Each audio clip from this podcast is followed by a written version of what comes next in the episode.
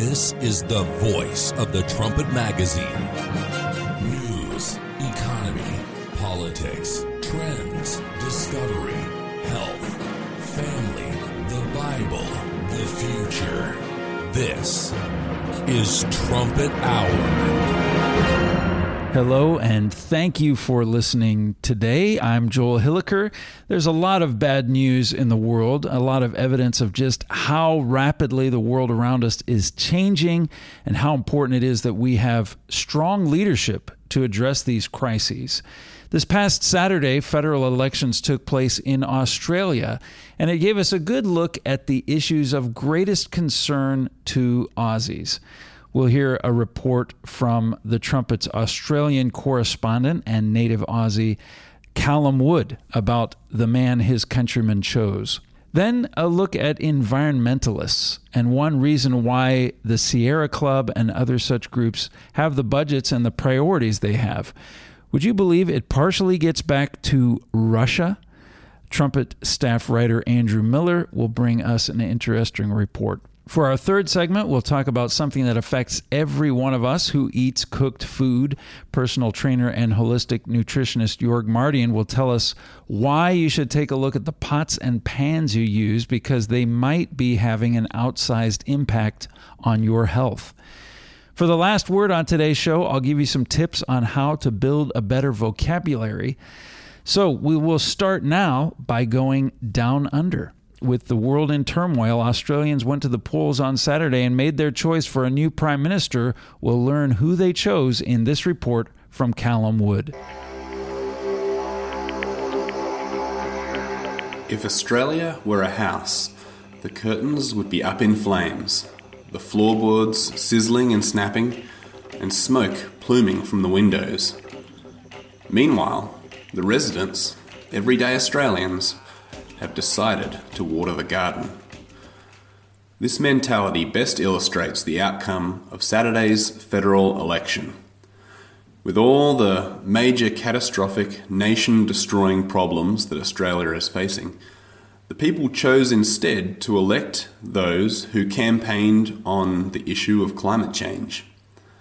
Forget China's regional belligerency, forget the rampant inflation the housing bubble, rising interest rates, the devastating supply chain issues, what most Australians appear to be interested in is solving the issue of climate change. And they've overwhelmingly voted in left leaning parties to achieve that end. For only the fourth time since World War II, the Labor Party has won the Australian federal election. For almost 20 out of the last 26 years, the position has been held by the Liberal Party. The incumbent Prime Minister Scott Morrison conceded defeat on May 21st, and Labor leader Anthony Albanese wasted little time being sworn in at Government House on the 23rd.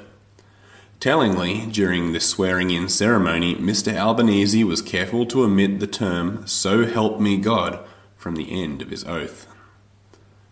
While some mail in ballots are still being counted, it appears as though the Labor Party will hold a slim majority, enabling them to rule without the need of a coalition. For those less familiar with Australian politics, the basic stance of the parties is as follows. On the far left are the Greens. Now, this is a small leftist party uh, with a very heavy uh, climate focus but just beside them on the left end of the spectrum is the Labor Party. And after this election, it is the largest party in Australia. To their right, somewhat straddling the fence between left and right, is the Liberal Party, which has been in power for many years. Further to the right of them is the National Party, and scattered amongst all four of these are even smaller parties and independents who are assumed to be not associated with any of the larger parties. It is the arrival of the Teal independents that has caused such an upset for Scott Morrison and the Liberal Party. Now, these teal independents, so named because of a, a, similar teal colour that they all wear and associate with their with their independent cause, These teal independents have successfully ousted Liberals in key seats that were considered Liberal heartland, untouchable positions in the inner cities. And these, these teal independents are predominantly female and, and again unaffiliated with the larger parties.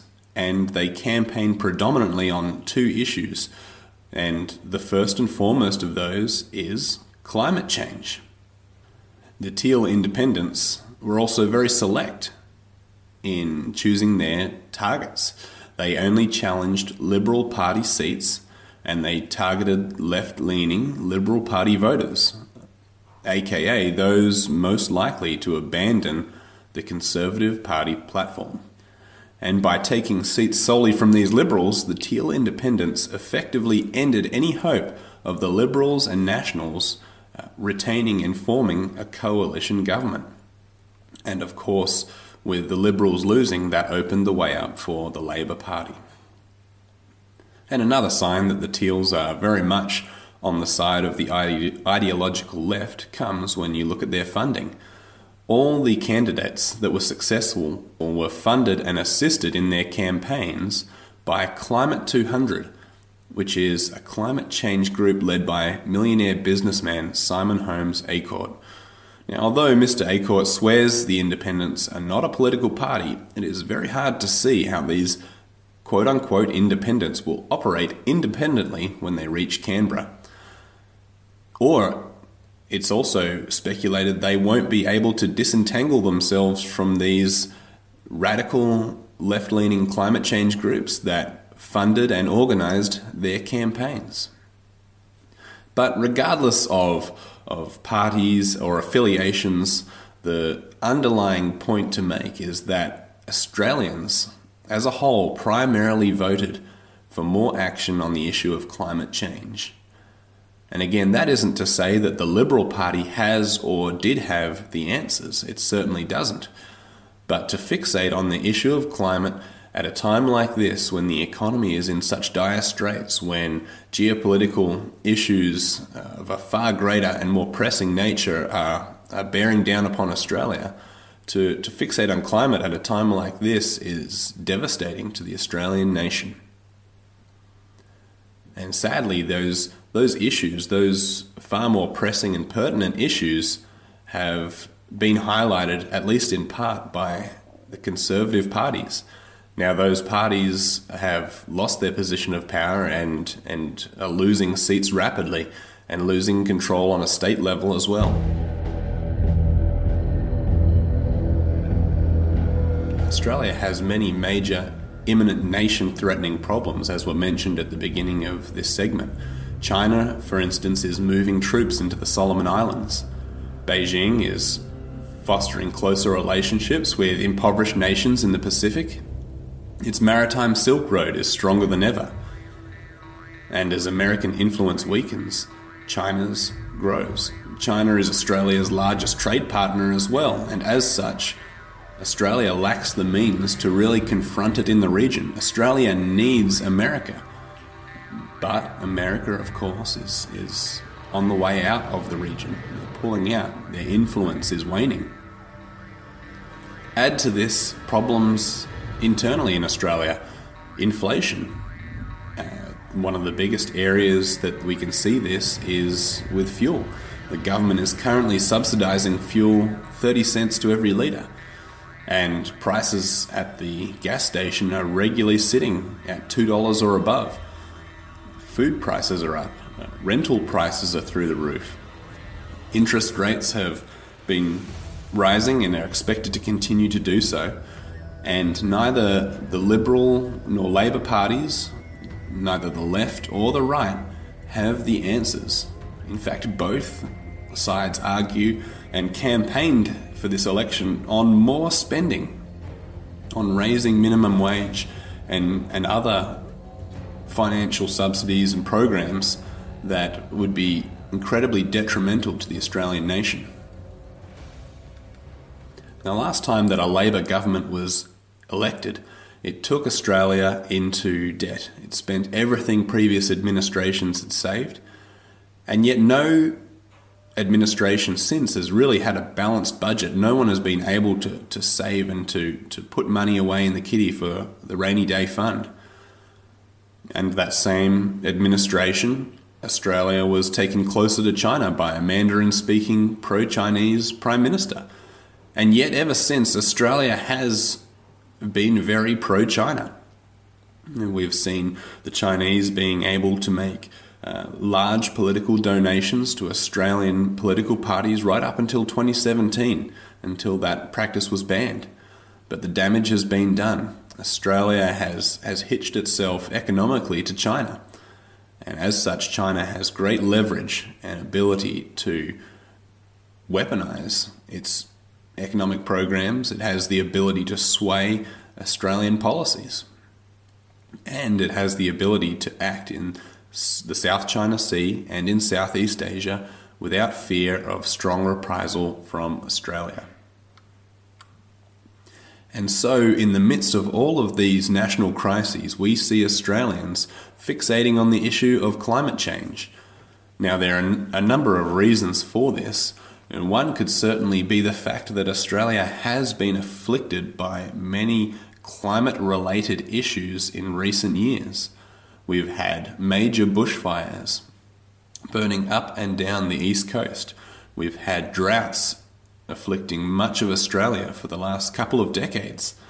We've had major flooding, billions of dollars worth of damage in recent months. Since the start of this year, towns like Lismore have been completely wiped out. And the rain and the deluges have, have smashed Australian coastlines, Queensland, New South Wales, and, and these issues, no doubt, have had an effect on the minds of the everyday population in Australia. And so it's easy to see why Australians are concerned about the climate. It's easy to see why they worry. However, does man have the answers? Does the Labor Party or the Greens or the Liberals, does any of them have the answers? The simple fact is no. Australia cannot solve its own problems. The sad reality is that when Mr. Albanese was sworn in, he omitted the words, So help me God, yet it is God's help that Australia needs. It is God who controls the weather.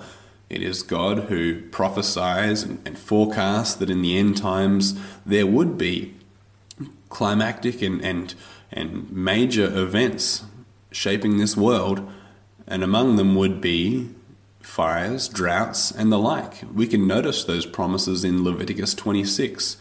It says, If you walk in my statutes and keep my commandments and do them, then I will give you rain in due season, and the land shall yield her increase, and the trees of the field shall yield their fruit.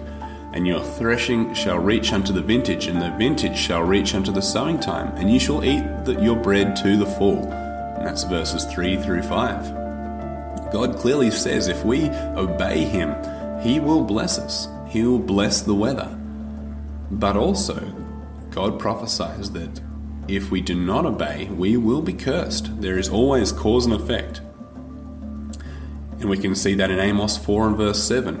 It says, And also I have withholden the rain from you when there were yet three months to the harvest, and I caused it to rain upon one city, and caused it not to rain upon another city. One piece was rained upon, and the piece whereupon it rained not withered. God says, I caused it. God caused to be that way. Australia once had a very illustrious history with God. Once Australians were truly God fearing. And yet, today, as this recent election shows, Australia is moving more and more to the left, driven in, in large part by, by these radical leftist parties, but they have supporters, they have followers as well. How sad it is that, that Australia at a time like this is looking to leaders who focus on the trivial matters and not upon the issues that truly are threatening the Australian way of life.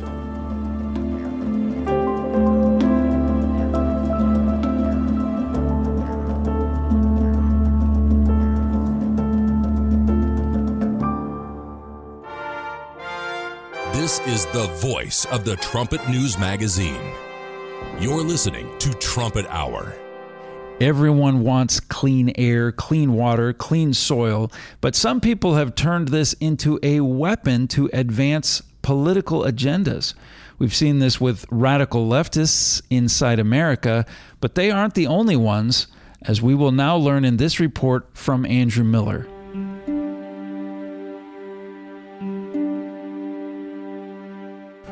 Russian President Vladimir Putin has demanded that European nations pay for natural gas in rubles, and many are complying with his demands. Gas distributors in Austria, Germany, Italy, Hungary, and Slovakia are opening up ruble accounts at Gazprom Bank in Switzerland to appease Russia. Bulgaria and Poland are still refusing Putin's demands, but may not be able to do so for much longer. Putin has threatened to cut gas exports to any nation that refuses to pay in rubles, while he sells their share of Russia's gas to China instead. So, like many European nations, Poland and Romania may have little choice but to submit to Russia if they want to heat their homes. For years, world leaders like NATO Secretary General Anders Rasmussen have been warning that Europe is overly reliant on Russian gas. In fact, Rasmussen has been warning that Russia actually funds radical environmental groups to steer Western nations away from energy dependence and towards reliance on Russian gas instead. But both America and Europe have disregarded such warnings and continued to sabotage their own energy sectors in a quest to combat climate change. The result? The European Union now receives 27% of its oil imports and 43% of its gas imports from Russia, while America receives 8% of its gas imports from Russia. While the U.S. is still a net energy exporter, the European Union receives less than 6% of its gas imports from the United States.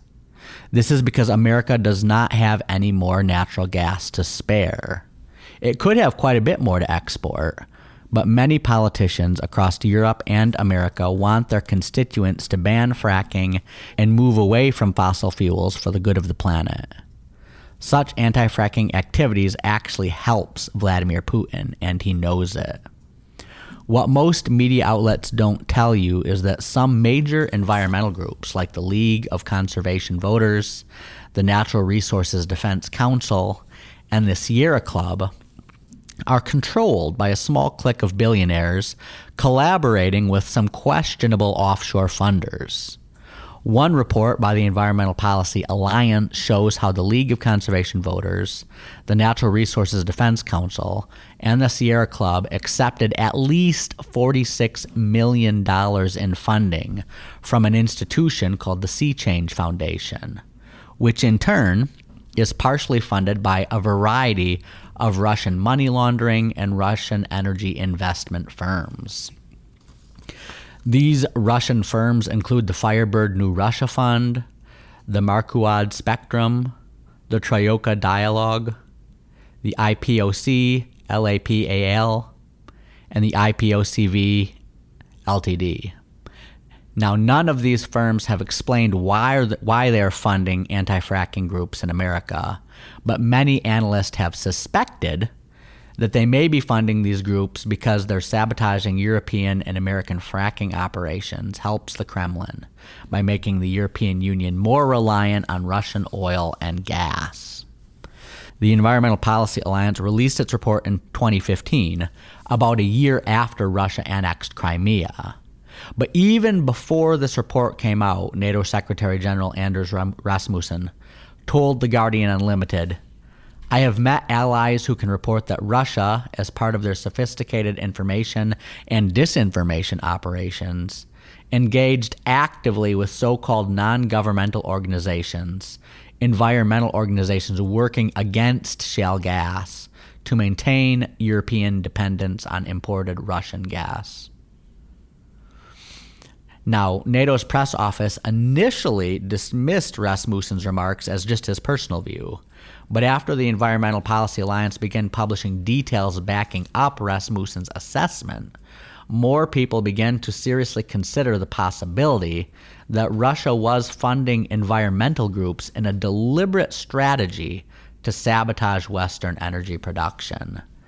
In 2017, U.S. congressional representatives Lamar Smith and Randy Weber sent a letter to the Secretary of the Treasury, Steve Mnuchin, arguing that Russia's goal was to, quote, suppress the widespread adoption of fracking in Europe and the U.S. And they did this by funding radical environmental groups opposed to such fracking. Now, it does not appear like this surreptitious activity has actually stopped in the five years since this letter was published. After Russia's invasion of Ukraine earlier this year, James Carafano at the Heritage Foundation told Fox News that the Russians actually fund some of the most rabid environmental groups in Europe because they sick them on the energy projects that aren't Russian. Now, if he's right about this, then Russia's strategy is working out brilliantly for Vladimir Putin. Europe and Russia are shutting down fracking operations while Austrian, German, Italian, Hungarian, and Slovakian companies dump euros and dollars so they can buy Russian gas in Russian currency. The Biden administration even shut down a proposed EastMed pipeline from Israel to Greece over environmental concerns, but still refused to sanction the Nord Stream pipeline from Russia to Germany until the very day before Russia's invasion of Ukraine. So the Biden administration bears a lot of guilt for empowering Russia and making Europe overly reliant on Russian energy. America has the natural resources to be more than energy independent. It has the natural resources to be energy dominant. It could be supplying gas to most of Western Europe. Yet radical environmentalists would rather let Russia control the world's fossil fuel supply while they buy electric car batteries from China instead. The late Herbert W. Armstrong wrote that America's oil and coal reserves are actually blessings from God that most people no longer appreciate as they should. In his book, The United States and Britain in Prophecy, he explained that the Anglo Saxon people are descended in part from the lost tribes of ancient Israel. And he cites a prophecy of Moses about the mineral wealth these tribes would possess in the end time.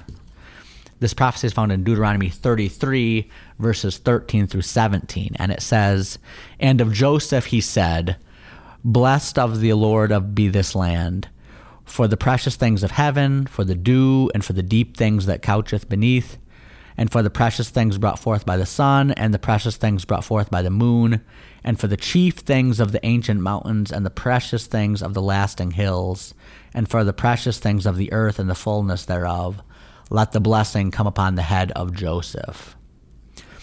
Now, the chief things of the ancient mountains and the precious things of the lasting hills referred to in this passage refers to mineral wealth that must be dug or pumped out of the ground, wealth like coal, gas, oil, and various minerals. Uh, Mr. Armstrong went on to uh, expound upon this verse in the United States and Britain in prophecy, saying that whoever is Ephraim and Manasseh today must be in possession of the earth's choicest agricultural, mineral, and other wealth. The great gold and silver mines, iron, oil and coal, timber, and other resources. What nations fulfill these prophecies? Why only Great Britain and America? More than half of the tillable, cultivated, temperate zone lands of this earth came after AD 1800 into the possession of our two great powers alone. The rich agricultural lands of the Mississippi Valley, the vast wheat and grain fields of the Midwest, of Canada and Australia, the great forest lands of the Pacific Northwest and many other parts of the world, the gold fields of South Africa, Australia, Alaska, and the United States, the great coal mines of the United States and British Isles, the natural waterfalls and means of power and consequential prosperous industrial and manufacturing districts of England and the eastern United States, the choicest fruit land of our Pacific coast in Florida. What other nations combined ever possess such material wealth? Now, today, the U.S. is still the top oil and gas producing nation. but it could produce enough oil and gas to crush uh, Russia's economy and liberate Eastern Europe if it had the will to use its power. Yet many American leaders would rather shut down America's oil and gas production and make deals with Vladimir Putin instead. This desire to sabotage America's energy dominance fulfills another prophecy from Moses. Leviticus 26, verses 18 through 19 said that if Israel turned away from God, then God would break the pride of their power. God has blessed America with the resources to be energy independent, and some conservatives still want to utilize these resources, but millions of others would rather let Russia control the world's mineral wealth. Instead of being grateful for their blessings, they have become ashamed of them. They lack the will to lo- use their power, so other nations are stepping in to fill the power vacuum America leaves behind.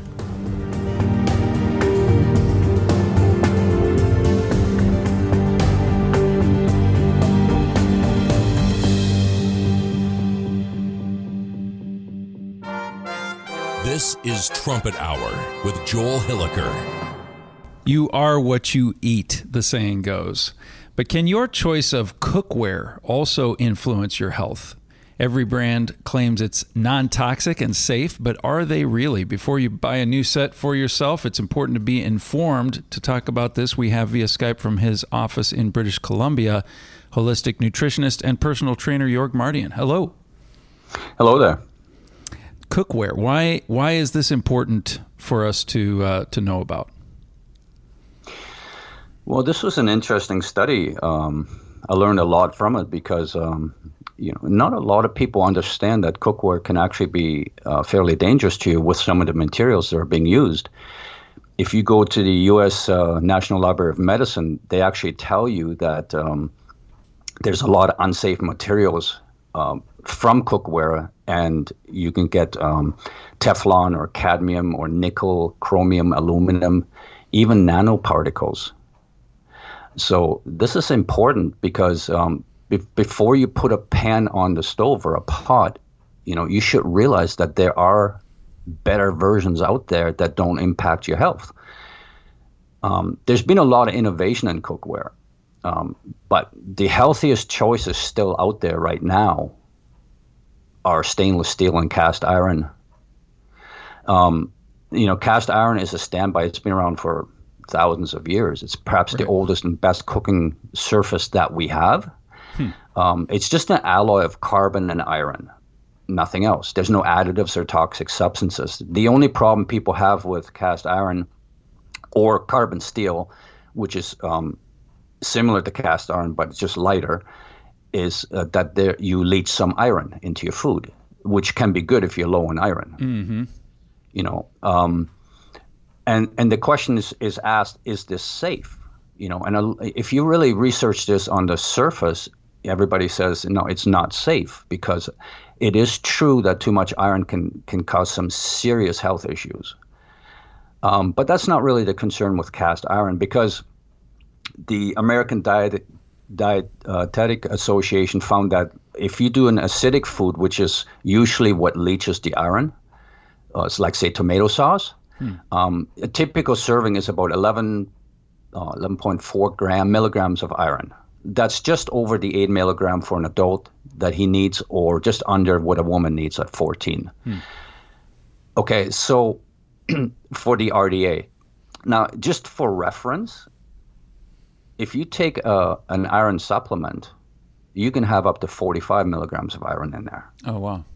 You know, so, and then people say, well, you can get it in your diet, you know, but your body's really smart in how it absorbs that because you only get about 18 to 20% of iron in food that you absorb. And, and then if you have too much iron, the body doesn't absorb more from food, you know, or the other way around. So I don't see it as an issue because it's been used so long, and I use uh, extensively cast iron. So I, I, just think it's it's a wonderful thing to to have in a kitchen. Uh, there's a ceramic coated version of it, um, and people like that because it doesn't stick. That's convenient, but here's here's where we get into the problems because you have a coating, and that can be contaminated with heavy metals. Hmm. So you can actually get in that coating cadmium or lead or titanium dioxide, um, even Teflon on there, which we'll get into. So now these titanium dioxide nanoparticles are nasty because they travel into the bloodstream and they get into every organ in the body, you know, and they start disrupting our immune system, and you get pre-cancer lesions in the gut. Um, and there's a whole list of of uh, health problems. So I always tell people if you have a coating, any coating on any pan, you know, make sure you don't you watch out for scratching. As soon as your pan gets scratched, you're going to be in, in, in, for trouble because then it starts getting these heavy metals into your body. Hmm. Don't cook at you know 500 degrees or higher. I mean, some people just leave the stuff on the stove bubbling away like crazy. That's a problem too. You know, um, if we get into um, stainless steel, that's another great um, type of material that we want because it's got a thin layer of chromium oxide, and that just prevents iron from getting out. But stainless steel as well can still leach if you put in anything acidic. So you can have like a nickel or chromium. It's still a better surface than a lot of stuff out there. So I would say if you're going to do um, an acidic food in stainless steel rather than stainless steel, you know, go get yourself a, say a, um, a glass pot. Hmm. You know, most other things are fine in stainless steel. Um, it's just that acidic food can leach those chemicals. So, and then you just want to watch stainless steel is very hardy. Just don't scratch it. You know, use wooden spoons in there and, and just watch for the scratching. And then if it gets, you know, beat up looking, start to replace it. So, and then the third is that tempered glass. That's really safe as well um, because it's not chemically reactive. Okay. So uh, you you talked about just some of the health problems that can be caused by uh, intaking some of these particulates from uh, the coated cookware, um, and some of the some of the specific symptoms that that, that can create. What is, do you have any uh, any idea of how widespread those kinds of health problems are? I know there's so many issues kind of besieging our bodies these days. It's hard to isolate, maybe, but but how prevalent is it for someone to end up with health problems because of those types of factors? Wow, it's funny. I, I was thinking of that this morning when I was uh, uh, thinking of our upcoming talk, and I thought, how many doctors really know mm. what your problems are? How would you know? How would you trace it? You'd have to get a blood test done. And even if you have a blood test and you say, well, you've got nickel in your body or chromium, how do you trace it back to a source? Unless you know what to look for. And see, there's where that education comes in. If you understand that that could come from this source and you understand what could be causing it, then you can actually trace it. But a doctor, I mean, 99 out of 100 times, a doctor is never going to trace that. Mm-hmm. So you go get your blood test done, and somebody will say, Yeah, you've got a high level of nickel in your body or chromium or something. What do we do? Mm-hmm. If you don't know, you don't know how to stop it.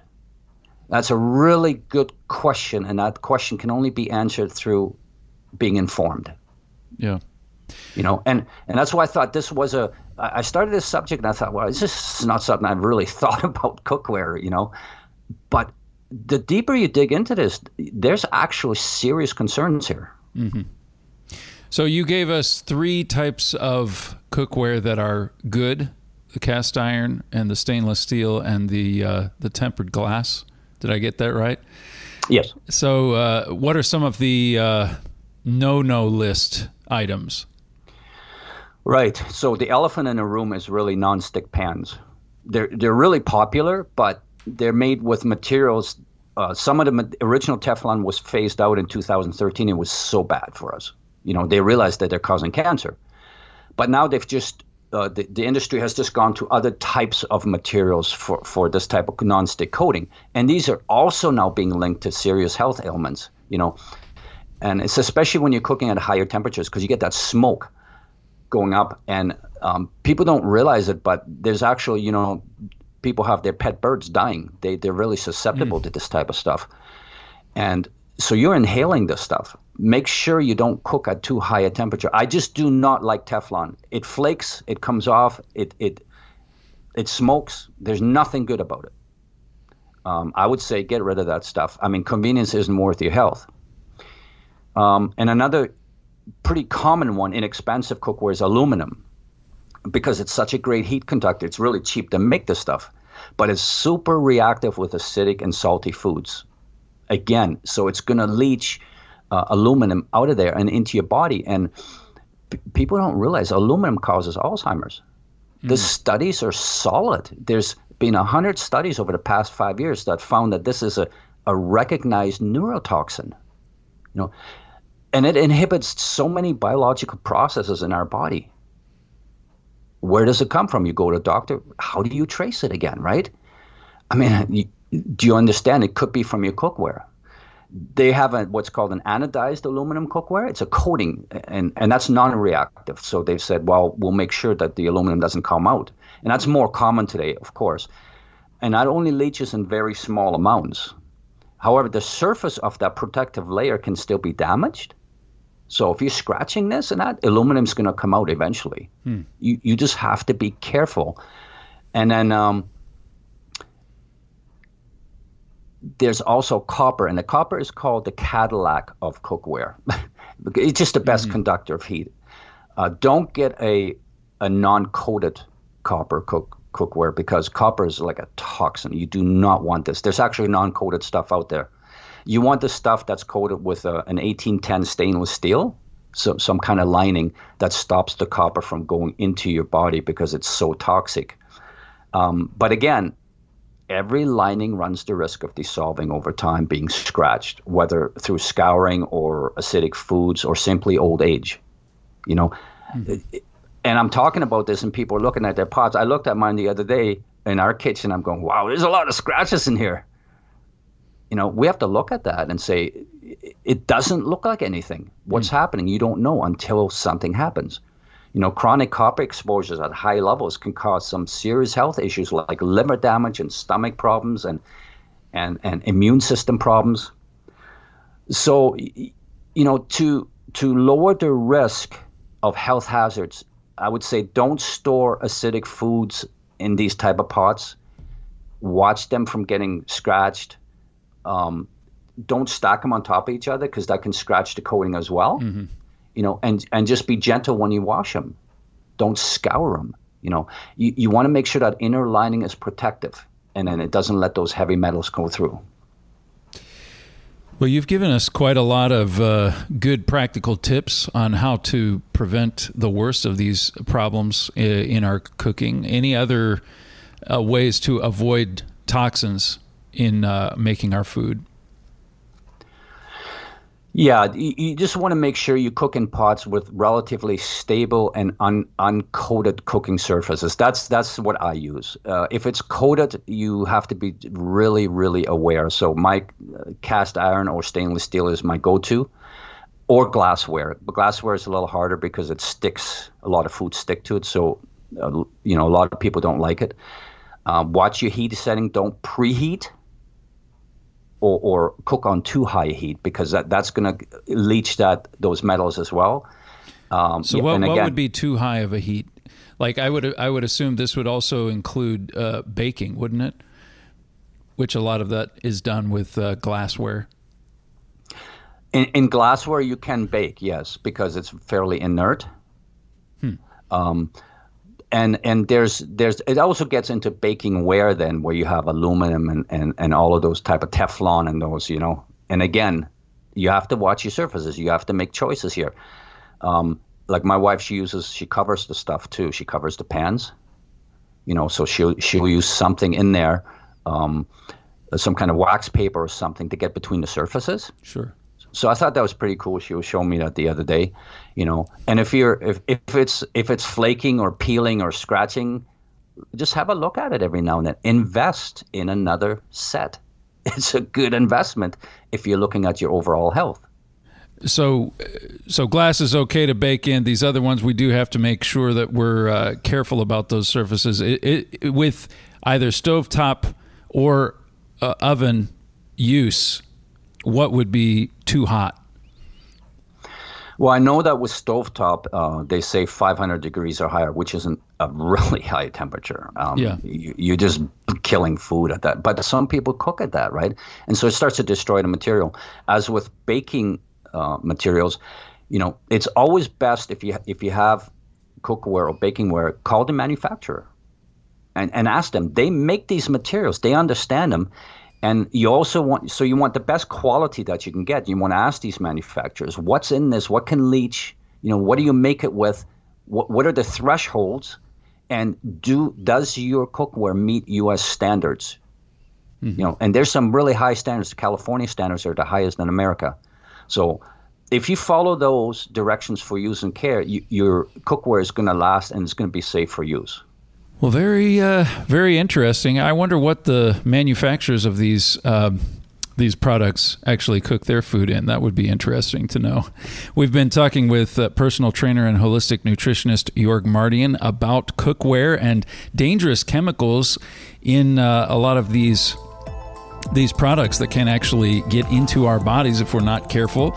Uh, he is working on an article on this subject that should appear soon at thetrumpet.com. Thanks again, Jorg. We really appreciate your time.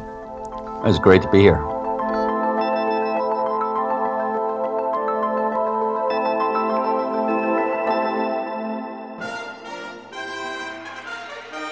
It's time for today's last word. Did you know the average person uses between a thousand and twelve hundred workable words in his lifetime? And we make up over 50% of our normal talk, recycling only about 100 words. Meanwhile, William Shakespeare in his plays used about 22,000 different words. Language represents thought. Elevated language represents elevated thought. The nobler our thinking, the nobler our language, and the more we strive to exalt our language, the more we ennoble our thinking and our being. In a book called It's the Way You Say It, Carol Fleming talks about a common habit of using empty superlatives like coolest or greatest, and empty intensifiers like really, just, and so. Here's an example she gives. We just loved our trip to Europe. It was really fantastic with all the sights and stuff. It's just so beautiful, you know. Terrific food and everything. She says this is empty language. And the reason is like empty calories, it provides no substance but lots of emotional energy. But contrast a statement like that with an example like the Serengeti was hot, dry, and enormous. We saw tens of thousands of gnu and zebra in migration. We slept in tents, so it was easy to hear the lions roar at night. I'd go back in a heartbeat. You can see how the second conveys so much more information. And she says intensifiers like very and superlatives like coolest, they do have a place in our communication, but it's a matter of quantity and appropriateness. She says the less you use them, the more meaningful they are. If something relatively common can get you to use terrific, it indicates that your range of experience is limited. Building a robust vocabulary gives you more options for expressing yourself with color and precision and interest. One excellent communicator, Herbert W. Armstrong, set a terrific example of effective vocabulary use. He said that one of his main literary influences was a man named Elbert Hubbard. Hubbard was an excellent writer and he possessed a massive vocabulary. And Mr. Armstrong said, well, he wanted to outdo Elbert Hubbard's vocabulary, who he boasted that it was even bigger than Shakespeare's. Mr. Armstrong wrote in his autobiography to be able to pour out a torrent of big words incomprehensible to any but the highly educated had appealed to intellectual vanity. But he had a boss at the Merchants Trade Journal who encouraged him to change that thinking. He said, When you write advertising, the purpose is not to impress the readers with your superior vocabulary, your purpose is to sell goods, services, or ideas. The purpose of words is to convey thoughts, facts, ideas, a message. He said, Don't talk to the 2% highly educated, speak to the 98%. Mr. Armstrong said, We all have three vocabularies our speaking, our writing, and our reading or listening vocabularies. A lot of people can understand many words that they wouldn't necessarily use. And there are even a lot of words that are uncommon, but they can be understood in context. So he said, immediately my vocabulary underwent an overhauling. Deliberately, I began dropping out of my speaking and writing vocabulary all the big words not in common usage. My effort then became that of developing the ability to use the largest variety of words readily comprehensible by most people when heard or read. That's an excellent goal to work to move more good words into our speaking vocabulary, to gain confidence in using a greater variety of words while still being understandable and reaching those that we're speaking to. Then Mr. Armstrong started to study writing style. He said, immediately I set out to develop a distinct and effective style. It had to be fast moving, vigorous, yet simple, interesting, making the message plain and understandable. Now, if you've heard Mr. Armstrong speak or you've read his material, you know he was plain and understandable, but he also used a, a rich vocabulary in a dynamic, elevated way. And he made the subjects that he wrote and spoke about not only easy to understand, but also forceful and vibrant. Winston Churchill was another tremendous example of an orator and a writer. He wrote an essay called The Scaffolding of Rhetoric, in which he said, There is no more important element in the technique of rhetoric than the continual employment of the best possible word. Now, often the best possible word isn't the first word that comes to mind. That's where a thesaurus or some similar tool can come in handy using a website like thesaurus.com but it's not just using a more complicated word, it has to be the right word, the best word. Churchill was another excellent example of deploying a rich vocabulary of common words. I want to read a famous section of a speech that he gave on June 18th, 1940, before the House of Commons. Now, virtually all the words that he uses are well known, most of them are one or two syllables, but there's a great variety and they're put together in a forceful, vivid way. What General Weygand called the Battle of France is over. I expect that the Battle of Britain is about to begin. Upon this battle depends the survival of Christian civilization. Upon it depends our own British life and the long continuity of our institutions and our empire. The whole fury and might of the enemy must very soon be turned on us. Hitler knows that he will have to break us in this island or lose the war. If we can stand up to him, all Europe may be free, and the life of the world may move forward into broad, sunlit uplands. If we fail, then the whole world, including the United States, including all that we have known and cared for, will sink into the abyss of a new dark age, made more sinister and perhaps more protracted by the lights of perverted science. Let us therefore brace ourselves to our duties, and so bear ourselves that if the British Empire and its Commonwealth last for a thousand years, men will still say this was their finest hour. So, in that whole excerpt of that speech, these are the only words that were three or more syllables survival, civilization, enemy, including, sinister, protracted, that's probably the only uncommon word, perverted, and commonwealth. Almost everything else was one syllable. Now, imagine Churchill saying the same thing with a less varied, less interesting, more mundane vocabulary. What General Weygand called the Battle of France is over.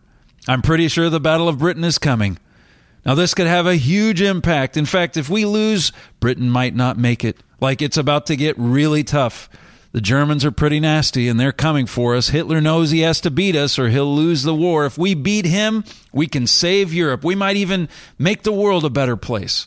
But if we lose, things are going to get a lot harder. And I mean a lot harder, especially when you look at some of the things scientists are doing these days. So let's dig in and get to work. Let's win. So someday, maybe our children will say, Thanks, Dad. Mr. Armstrong gave a lot of thought to how he expressed his thoughts. And he established a public speaking program called Spokesman Club that puts a lot of emphasis on this.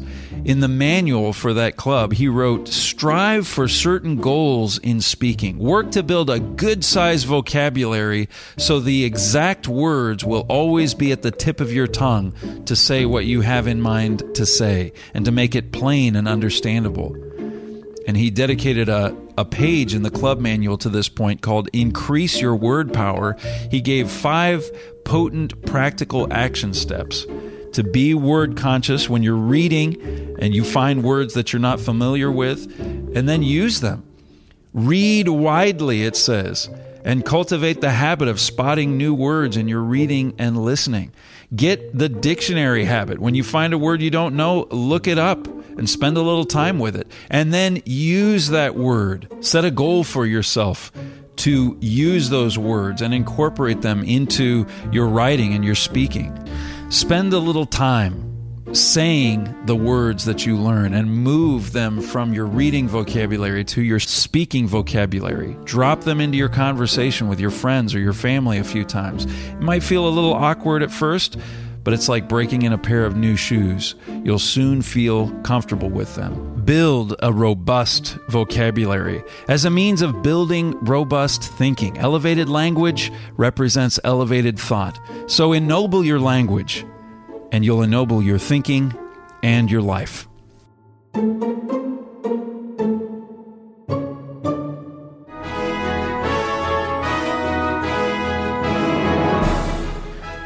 I'm Joel Hilliker, and that will do it for today's Trumpet Hour. You can send me any thoughts on today's program to letters at thetrumpet.com.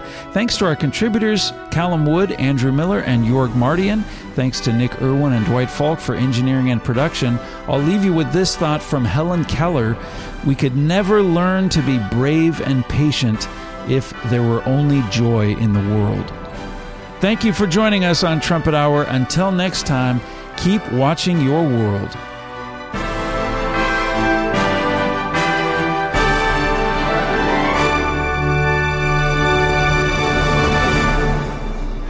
You've been listening to Trumpet Hour on Trumpet Radio, 101.3 KPCG, and online at kpcg.fm.